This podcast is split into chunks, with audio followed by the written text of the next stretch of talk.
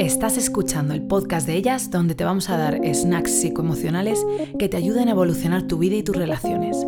Soy Guada Sánchez y ayudo a mujeres a sacar su mayor potencial, curar sus heridas y elevar su vida. Y en este podcast te voy a hablar sin filtro.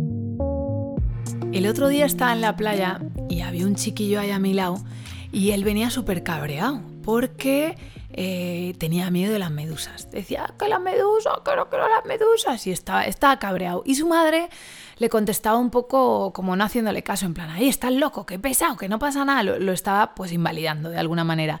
Y el niño no, no, no se calmaba. Entonces se tiró toda la tarde cabreado, toda la tarde enfurruñado. Como que de repente se calmaba, pero en el momento que pasaba cualquier cosa, tiraba los muñecos y la madre continuaba en este, en este estado un poco de, de qué pesado está el chiquillo hoy que por un lado esta circunstancia es súper normal.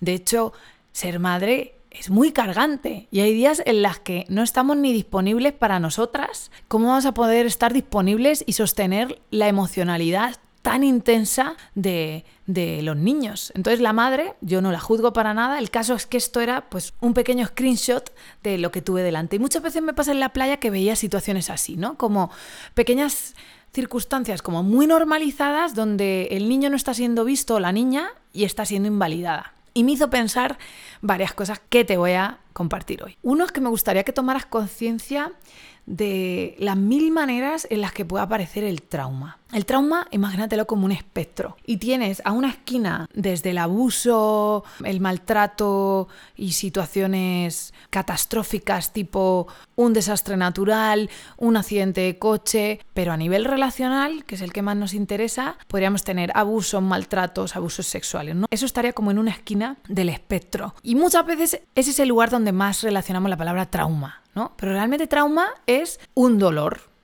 un dolor que se cura mejor o peor. De hecho, pénsalo a nivel físico. En los hospitales tienes la zona de traumatología, es decir, te pasa algo en el cuerpo y vas a que te curen. Pues piénsalo igual, pero a nivel interno traumatología interna. Puede ser cualquier herida, no tiene por qué habérseme roto una pierna por la mitad en el destrozo máximo, sino que algo más pequeño puede ser un trauma también. Así que al otro lado del espectro podríamos tener esta situación que tenemos con el niño, un niño que está llorando y que no está siendo visto, que a la vez no hay una intención horrible por parte de la madre, que puede ser que la madre esté totalmente capacitada y que tuviera un mal día, pero bueno, ahí tenemos como el otro extremo del trauma. Y algo que me gustaría que tomaras conciencia es eh, lo normal y lo común que es que suceda el trauma en esta zona más leve del espectro. Esos pequeños momentos donde no fuiste vista, donde te sentías cabreada y no te lo validaron, donde necesitabas apoyo y no estaban, donde necesitabas que te calmasen y no te calman como tú lo necesitabas,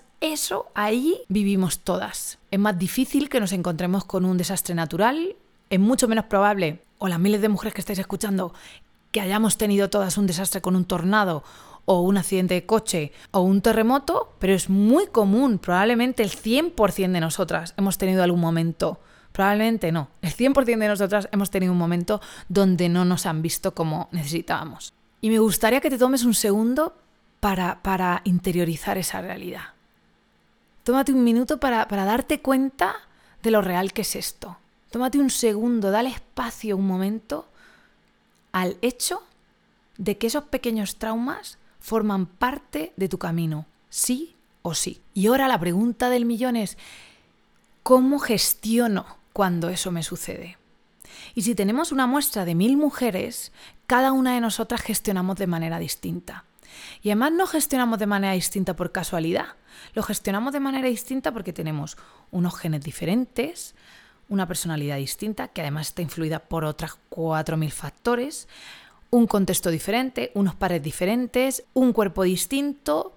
Es decir, hay una realidad multifactorial que influye en que tú, por ejemplo, ante eso, la conclusión que sacases fue estoy sola y otro, la conclusión que sacase es mamá no está para tonterías hoy. Todo el contexto que está en torno a esas pequeñas situaciones traumáticas y cómo de a menudo se dan, cómo de recurrentes fueron, con cuántas personas y con qué intensidad va a determinar la manera en la que tú empezaste a organizar tu mundo interno y a crear tu mapa del mundo. Y ahora quiero que tomes otro instante para irte atrás e identificar en qué momentos de estos traumáticos que no tienen por qué ser un abuso, un maltrato o un desastre natural, pueden ser un cúmulo de estos pequeñitos, ¿en qué momento tú empezaste a sacar la conclusión de que no valías, de que no merecías, de que hay algo mal en ti, de que lo que tú necesitas nunca importa, de que hay alguien más importante que tú, de que si tú fueras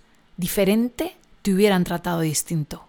Y es que ese niño que yo estaba viendo el otro día, a lo mejor en ese momento estaba llegando a la conclusión de que su madre no está ahí, de que su madre no lo entiende. Y por lo tanto de que, ¿quién le va a entender entonces? Entonces no voy a comunicarme y así no me tengo que enfrentar a que mamá me esté invalidando y diciendo que estoy tonto.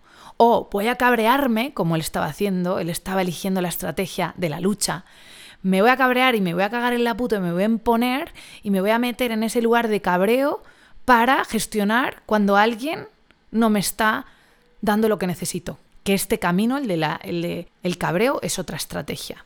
Que puede ser que alguna de vosotras sea un lugar en el que os sentís cómodas, la rabia. Puede ser que en ese momento ese niño estaba sacando conclusiones, ese niño estaba poniendo piezas en su mapa del mundo. Y sabes qué, tú también lo hiciste. Y sabes que algunas de esas piezas las tienes hoy aún. Y algunas de esas piezas son las que te bloquean. Algunas de esas piezas son las que hacen que sientas que no vales. Y surgieron de momentos así. Te invito a que vayas atrás y deconstruyas eso, o al menos que empieces a identificarlo, cuándo aparecieron estas creencias y en qué contextos, y que te plantees si esto es real ahora. El momento en el que tú llegaste a la conclusión de que no valías no tenía nada que ver con tu valor sino que eras una minimente que no sabía explicarse el mundo de otra manera. Te invito a que vayas atrás y empieces a identificar cuándo sacaste esas conclusiones y empezar a cuestionarlas, porque tienen sentido dentro de una minimente, pero tú hoy como adulta esas conclusiones no te aplican. Te animo a que hagas esto como un primer paso a tomar conciencia y a gestionar pequeños traumas que puede que haya vivido de pequeña y que a día de hoy aún estén impidiéndote crear las relaciones y la vida que tú quieres. Espero que este podcast te haya ayudado mucho. Lo he hecho con mucho cariño y tenía muchas ganas.